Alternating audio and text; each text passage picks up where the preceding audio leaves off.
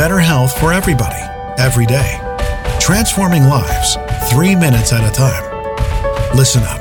This is your daily health tip from The Good Company. Hey, you, welcome back to your daily health tip. This is Melissa with The Good Company talking about allergies this week. And today I want to talk about something that maybe you haven't considered too much, but it's really just keeping a cleaner house during allergy season. Um, number one, don't bring your pollens inside. When you go outdoors, limit how much pollen is sticking around. The Asthma and Allergy Foundation of America suggests showering and washing your hair before going to bed each night in order to keep pollen off your bedding. Remember, you're in bed for six to eight hours a night. That's the majority of your day. Um, you know, where you're spending one amount of time. Also, be sure to wash your sheets in hot, soapy water weekly.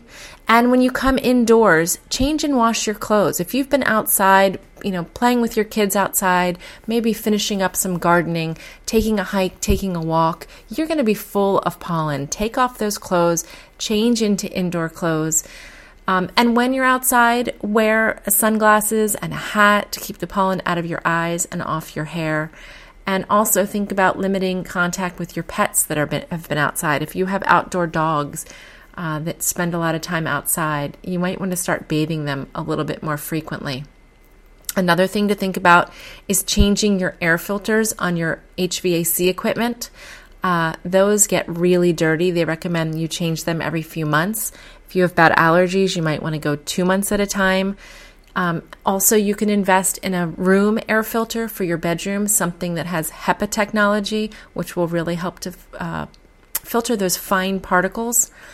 Lastly, I want to say, um, remember that you know air inside your house can be really dirty but also if you spend a lot of time in your car you're going to want to make sure that you are changing your cabin air filters in your car they generally say every year you should replace them. If you have bad allergies, I highly recommend replacing them at the beginning of allergy season, spring and fall. You're going to want to check your maintenance schedule in your owner's manual to see what they recommend. But if you know you have bad allergies, guys, it's not a bad idea. So let's keep clean this allergy season, get the pollens off, don't bring them in in the first place.